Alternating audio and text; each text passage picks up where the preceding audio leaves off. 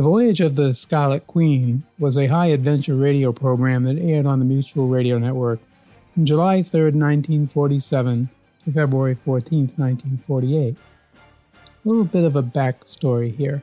Star Trek creator Gene Roddenberry had recently been discharged from the Navy and he was trying to break into the scriptwriting business. The result was The Voyage of the Scarlet Queen.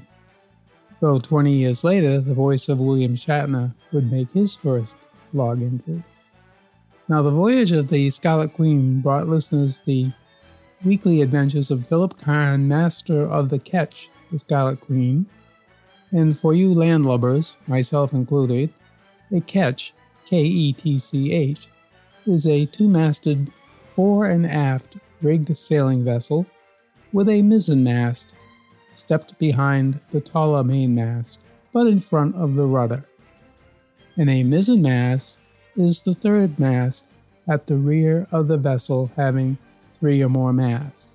Look at the photo, that will help. The Scarlet Queen featured Elliott Lewis, who was also the director, as the sea captain Philip Carney, and Ed Max as the supporting character Red Gallagher. Now, the series produced 33 episodes, and you're going to hear one of them on this track, as long as you pass the ketch fore aft and mizzenmast exam. That's your ticket into being able to listen to it. Ketch fore aft and mizzenmast exam. The track, which we will hear, is entitled Hattie McCormick and the Patient Stowaway.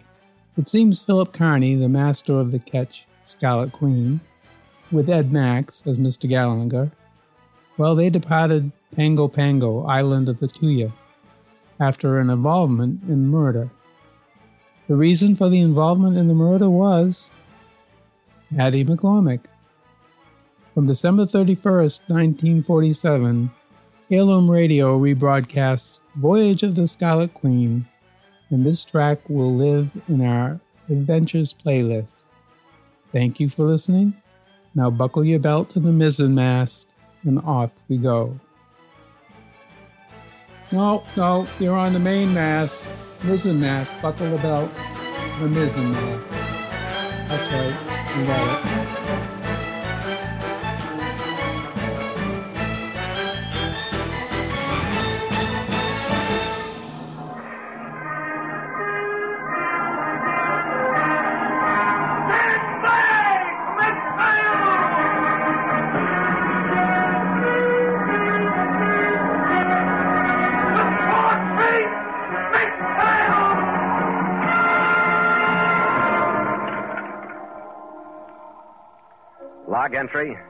Ketch Scarlet Queen, Philip Carney, master.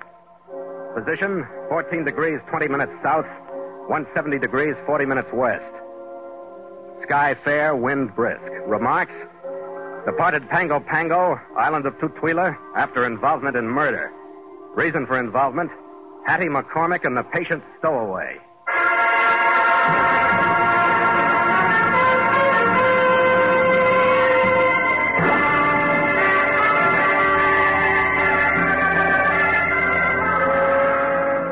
It was a fair trip and a fast one down across the line from Christmas Island until we raised the atolls of the Northern Cooks. We touched there at Penrhyn, where we took on a cargo of fresh fruit for the American naval base at Pago Pago. The wind deserted us after we cleared the harbor, and the Scarlet Queen rolled sluggishly through glassy water. The masts and rigging carried all the canvas we could send aloft, but it hung there, barely disturbed by the faint, humid breeze. The slow progress got to the crew, too. With the oppressive heat, it pulled at their nerves, shortened their tempers. Even the gulls circling overhead were belly aching. I was sweating out my trick at the wheel. We were a day off the eastern tip of Tutuila when the monotony aboard the Scarlet Queen suddenly came to an end. Hey, Skipper! Look at the passenger I dug out of the forepeak. My chief mate Gallagher was walking aft toward me, pushing in front of him a burly, dark haired man whose face was covered with a three day stubble of blue black beard, whose eyes looked out sullenly from beneath heavy brows. He sneaked down at Penrhyn, he says. I found him in the rope locker when I went in after some line. Who are you? George Craven. You came aboard at Penrhyn? That's right. There's such a thing as working your passage instead of stealing it. I had to be sure. Yeah, sure that nobody saw you leave. Where you bound? Same place you are, Pango Pango. That's why I picked your ship. Who you getting away from? Nobody. I'm going to start the new year right. There are three people in Pango Pango I'm going to kill.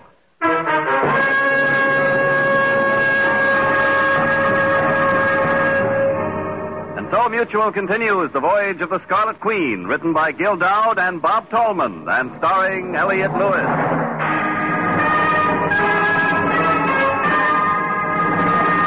The Scarlet Queen, proudest ship to plow the seas, bound for uncharted adventure. Every week a complete entry in the log, and every week a league further in the voyage of the Scarlet Queen.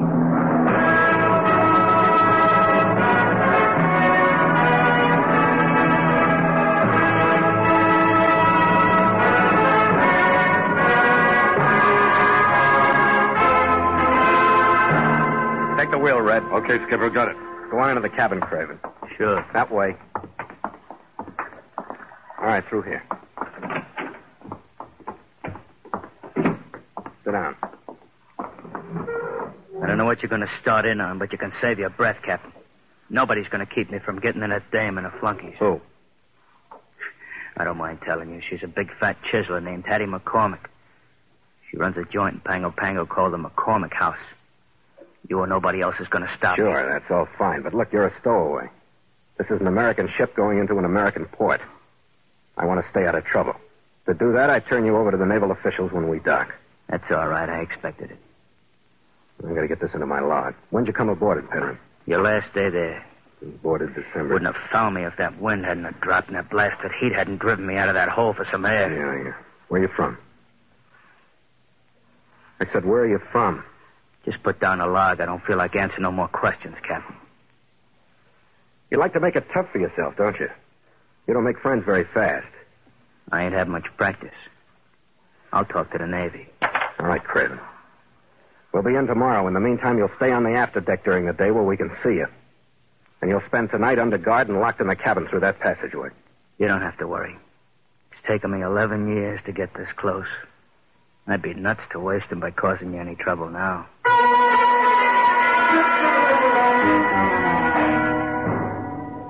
By noon the next day, we'd made Pango Pango Harbor. Craven was a model prisoner as far as he went with us, but it wasn't far enough. When I got to his cabin, it wasn't empty. But instead of Craven, the man inside was my crewman who'd been on guard. Nielsen! Nielsen! He'd been slugged and he was bound and gagged. I didn't know where Craven had gotten the tools or the education, but the lock on the door had been neatly jimmied. Outside of the lump on Nielsen's head, the only thing he'd left for us to remember him by was his murder threat. And now he was ashore and free to carry it out.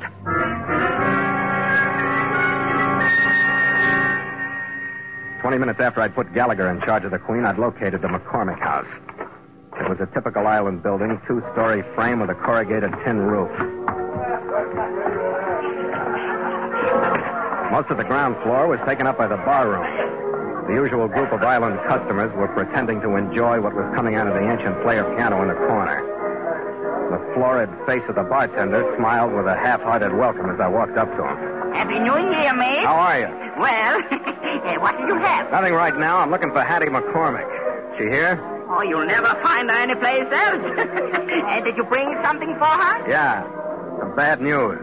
Oh, what is it? I'm Lester Nord. We're partners here, so anything for hire is for me, too. Well, maybe you'd be interested then. Do you know George Craven? What? What about him? He's here in town. Eh, You're crazy. He stowed away on my ship from Penrhyn in the Northern Cooks. We found him yesterday. I had him locked in the cabin, but he jimmied his way out after we got into the harbor.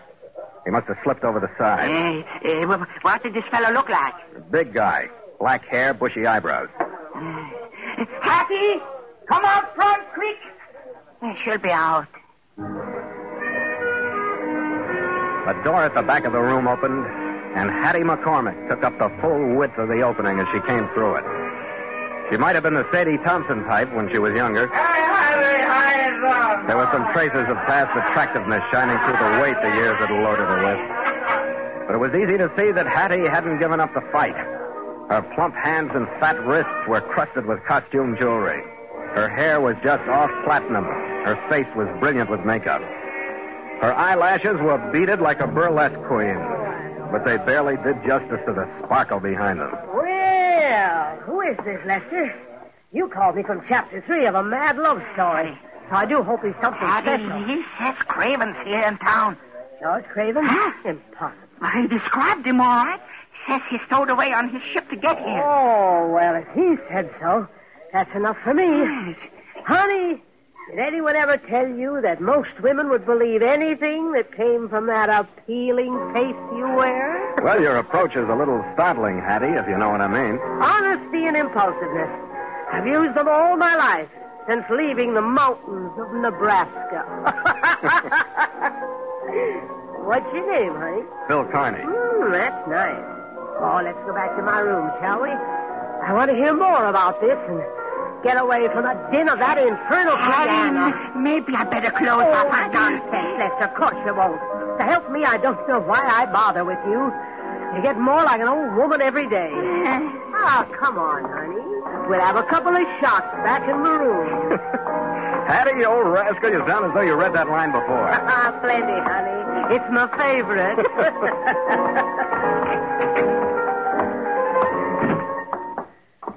Bottle's in the cabinet, honey. Bring it over, will you? I'll just sit down. All right, Hattie. Oh, George Craven. Now he's back, huh? Man, man. Oh, if one day one would pass without a man causing me trouble, I... You look like you've thrived on it so far, Hattie. Yes, I guess I have. Bless them all. Oh, I've loved a lot of men in my 35 years. Ah. oh, but tell me, honey, uh, what did George Craven have to say? You won't like it. Huh? He said he was on his way here to kill three people. Idiot. He made that statement to you? Yeah, and it sounded like you were number one. But it doesn't have to ruin our drink. Here, let's get this down. All right. You work for money, Phil? That sounds like the build-up to an offer. You're right, honey. I need help. Oh, I'm not exactly afraid of George Craven, but I'm not as fast on my pins as I used to be. I'd like to hire you to be my bodyguard. That could be quite a chore, honey. well. Tell me, why's Craven gunning for you? Oh, he used to be married to my niece. He's no good, Phil. Huh? I took her away from him with Lester's help. Craven tried to get her back with a gun. We had him sent up for ten years on an assault charge. Now he's out of stir and out to pay us back for the rap, I suppose. Why don't you go to the Navy, honey? They'll give you a protection. Oh, no, no, no, no, not the Navy. I'm in enough hot water with them and the missionaries as it is. They'll send me back to the States if anything else happens. I need somebody like you around, Phil. Well, I don't know, Hattie. I'd like to help you out, but I got ship work to do. We got a cargo to load. Oh, what? Hattie, Lester just told me to Craven. Who's this? Phil. This is my niece, Viola. Huh? Dearie, this is Captain Carney, the man who brought Craven to us. Oh. Well, what are we going to do, Hattie? He'll kill me. No. He'll kill me, Captain. Well, that's no news to me, but I didn't invite him to Pango Pango. He stowed away. Phil, it's worth $200 if you'll just stand by us. We really need your help. Oh. Now look at this poor child. She's terrified. Lester's gone all to pieces. You're the only one we have. After all, Captain, he came on your ship. All right, Hattie. You let him escape. Hattie. Now the least you can Hattie, do all is- right. We're going to lay over for a few days until we get a cargo. I'll do what I can for you. Oh, Phil, honey, that's my boy. I knew I didn't make a mistake in that honest Irish face. Pour us another drink.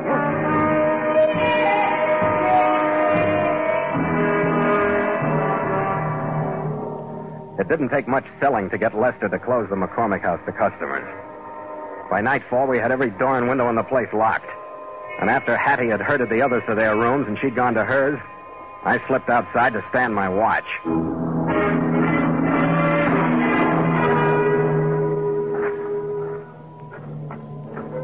I found a spot just outside the door from which I could cover the approach from town. There was a faintly perfumed breeze floating through the grove of nipa palms that surrounded the place. And the half moon shot rays of light down between the trunks. I'd been there maybe 15 minutes when I heard the door behind me crack open and the niece Viola slipped out. She was wrapped in something sheer that matched the moonlight. Her eyes were wide with fright, and her fingers picked nervously at her mouth. Viola! Oh, oh, Phil, I, I wanted to find you. What are you doing wandering around? I couldn't stand it in there any longer. Can I stay with you for a little while? Yeah, sure, I guess so. Sit down. Thanks, Phil. Do you think you'll come, Phil? You know him better than I do, don't you? I know him better than anybody does. Well, you think he'll come? I know he will. If he comes to me first, I. Oh, I think I'd go back to him if that's what he wanted. Maybe you should have thought of that 11 years ago. You can build up a pretty good hate during a 10 year stretch. I know you can, Phil. I, I don't think I would have done to him alone, but I was just a kid. And Hattie and Lester. And, oh, I don't know. Yeah, Phil. yeah. Well, relax, Viola. Phil, have you seen anything? With all these shadows, you might have slipped past. Nobody slipped past. You're all right. Yes, I guess I am. Now that you're here. Phil, Yeah, look. I was thinking maybe instead of sitting here watching you get the jitters, I ought to go find him, turn him over to the authorities. Phil, he hasn't done anything He's yet. stowed away on my ship, slugged my crewman. Don't leave. Oh, Phil, I do feel better with you here. Like this. Mm. Don't leave. Phil, did you see that? Where? Over there on the other side of the house. I didn't see Oh, him. I'm sure, Phil. Oh, Phil, I'm so frightened. Yeah, I think it's your imagination, but if it'll make you feel any better, I'll take a look. Don't leave me here alone. Wait for me, Phil. We found nothing in the shadows. Better see if the house is all right. Phil, I'm so frightened. We walked slowly around the house. I checked the windows. Everything was secure on three sides.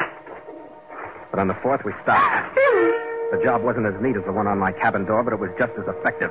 The window was raised, and I looked in on a ground floor hallway.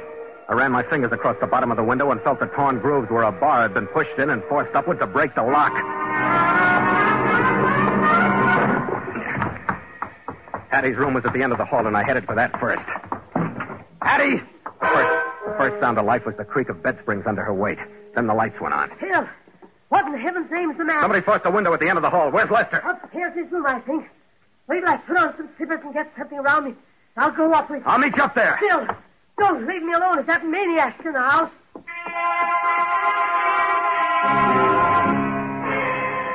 By the time I got to Lester's room, I figured I'd done her a favor by leaving her behind. The door was closed but unlocked, and he lay with his feet toward it, sprawled on his face. It looked to me like the weapon that had caved in the back of his head was the same bar that had been used on the window. It lay on the floor beside him.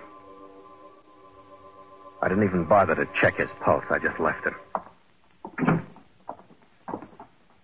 Is he all right, Phil? Phil. I'm not doing much of a job for you, Hattie. He's dead. Oh, no, Phil. Oh, he was a good man, Phil. Lester was a real good man. I'm sorry, Hattie. Will you be all right? We was together for a long time. Sure, honey. I'll be all right.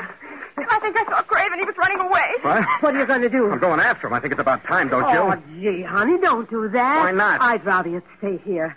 I hired you as a bodyguard, and I need you. Look, Viola's hysterical. And now with poor Lester. Oh, I need you more than ever. Don't go. You got a gun, haven't you? Yes, well, but- get it in your hand and keep it there. Phil, you don't even know where he is. He can't be far. Rest easy, Hattie. I'll be back. Not easy, honey. But I'll do the best I can.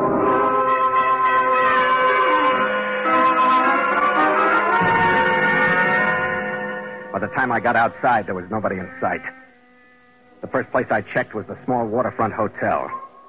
Not only was George Craven registered under his own name, the desk clerk told me he was in. I didn't bother to knock when I got to his door. All right, Craven, just stay in that chair. Carney, who's chasing you? Stow it and settle down. You and I are going to have a talk about a murder. Oh, we are? what murder should we start? I told with? you, stow it. You're the guy who started all this murder talk, remember? Yeah, I think I do. But you're wasting your time, Carney. I got more alibis than teeth. I got one for everything you can think of. There's a way to take care of alibis and the teeth along with them. Come on, Craven. Spill. Get out of here, Carney. I don't know what you're talking about. Are you going? Look, Craven. I'm being paid money to get the story you're going to tell me. And we're leaving together. I ain't be a muscle tonight. Come on, Craven. Make it easy for yourself. You aren't going anywhere this way. Keep away, Carney. Keep away from me now.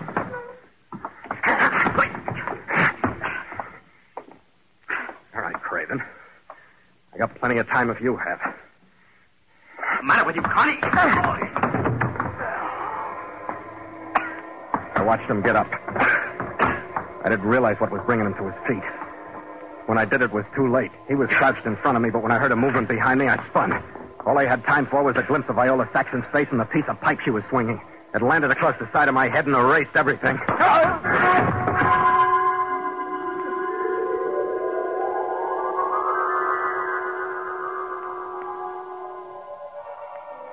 The first thing that found its way through the pounding in my head was a question. Why Viola Saxon? I got to my feet, still working on the question. But when the room settled into focus, I knew she'd never answer it. Viola Saxon was still there. She was lying next to a toppled chair. She'd been killed by the same piece of pipe she'd used on me. I started digging for some new answers.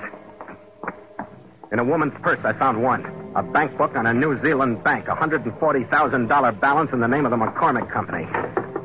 In an envelope I found in a dresser drawer, there was another. Craven's prison release form. I shoved both answers into a pocket, covered Viola's body with a blanket, and left. It somehow didn't surprise me that Craven was sitting at a table in the hotel bar instead of hiding out somewhere. I didn't bother trying to talk to him this time. I sent a note in to him. Then I went back to report to Hattie McCormick.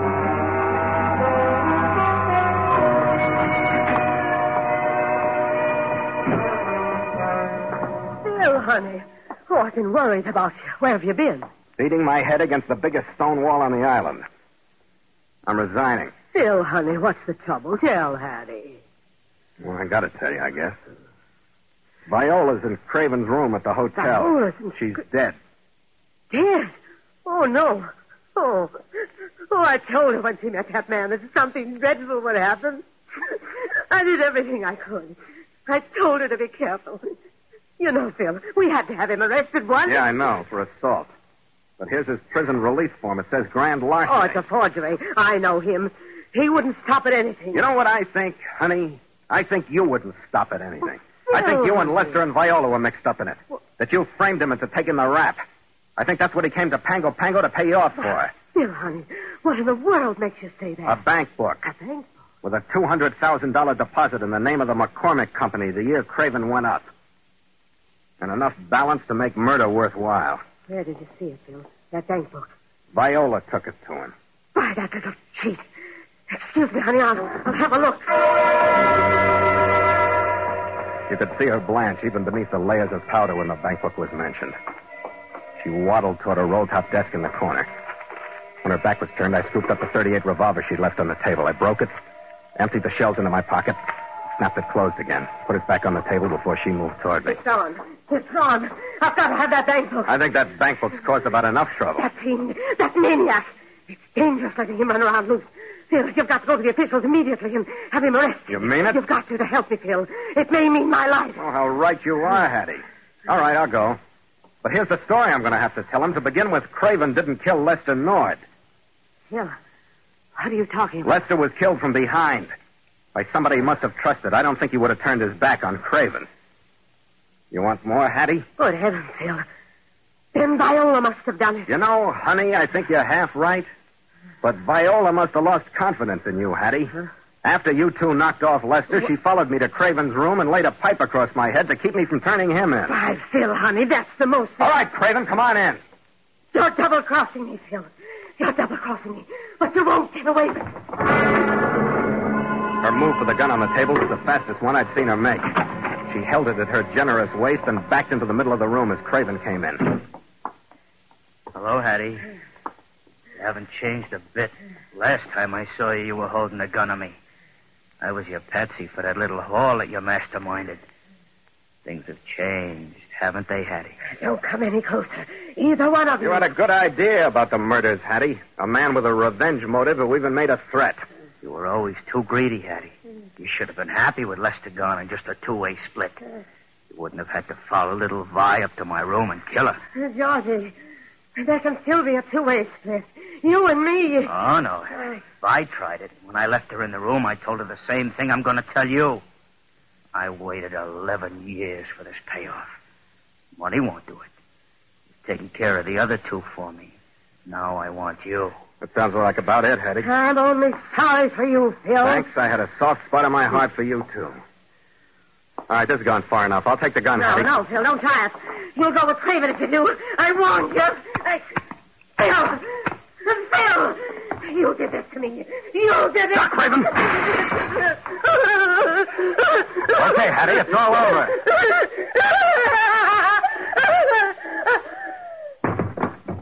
Hattie! Hattie! It's all right, Carney. She just passed out. Yeah. Well, the authorities will get one of them anyway. Okay, there you are, Carney. I've waited 11 years. There's the last of the payoff. They're all taken care of. What are you bragging about? You didn't kill anybody. That's what you came here for, wasn't it? I came here because I knew those three were sitting on a keg of dynamite from that frame they slipped on me. I knew just showing my face it blow it. Yeah? Well, you just stay here and gloat over it for a while. I'll go round up a naval shore patrol.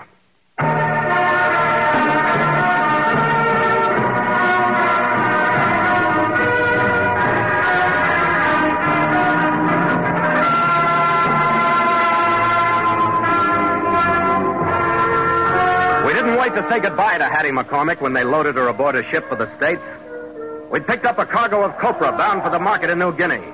And the day before her departure, we cleared Pango Pango Harbor and stood out into a sea ruffled by the southeast trade. to make sail! We were passing a sleek destroyer when Gallagher bawled his orders. And the crewmen, driven by the pride that's found in those who ship under sail instead of steam, snapped to their stations in front of the audience gathered on the destroyer's deck. The mainsail climbed smoothly into place under the pull of eager arms. The jib went up. Then the mizzen. And the Scarlet Queen, as though she too felt superior to the steel machine off her starboard, took the push of the wind gracefully, bowed her tall masts before it, and seemed to dance through the white caps that speckled the water ahead. we gave that destroyer crew quite a show, didn't we, Skipper? Never mind the show, Gallagher. What I want to know is if you checked the ship for stowaways. Oh, Skipper, I'm the guy that found him, remember? I didn't let him aboard. But there ought to be a New Year's resolution in this, Red. You mean maybe we can work out something like a, a rat guard to keep stowaways off? No, it goes deeper than that. Oh, uh, you mean start teaching the kids in kindergarten that if you want to go to sea, you either ought to pay for it or work for Oh, it? no. You got the wrong slant, Red. Teach them that if they got an urge for grand larceny to stow away before they do it instead of afterwards. well, the guy didn't do so bad at that, Skipper. $140,000 bank account. Which he may have to give back. Yeah, well, in a thriving business in Pango Pango. And with the memories he's got, he can have it. So, what's the New Year's resolution, Skipper? Well, slipped my mind, Red. oh, but what's the difference? What happened to the resolutions you made last year? Oh, I wish you hadn't brought that up, Skipper. I made a terrible mistake. I swore off this kind of life. Yes. I was going to settle down in a good, solid, respectable job in. Uh, In Nebraska? uh, well, like you say, what happens to resolutions? Here, Skipper, to the Queen. To the Scarlet Queen. After you, mate. After you.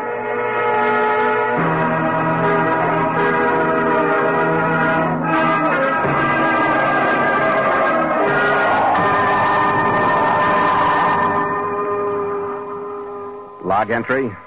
The Ketch Scarlet Queen. 5.30 p.m. Wind, fresh to moderate. Sea cresting. Mainsail and mizzen reefed. Ship secure for night. Signed, Philip Carney. Master.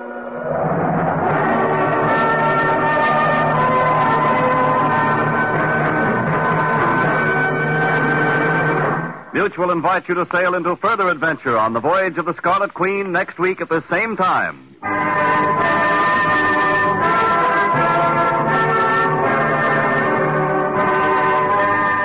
Voyage of the Scarlet Queen stars Elliott Lewis as Phil Carney with Ed Max as Gallagher, and tonight featured Verna Felton as Hattie, Jack Kruschen played Craven, and Lillian Buyeff was Viola. Music scored and conducted by Richard Aurandt. The Voyage of the Scarlet Queen has come to you through the worldwide facilities of the United States Armed Forces Radio and Television Service.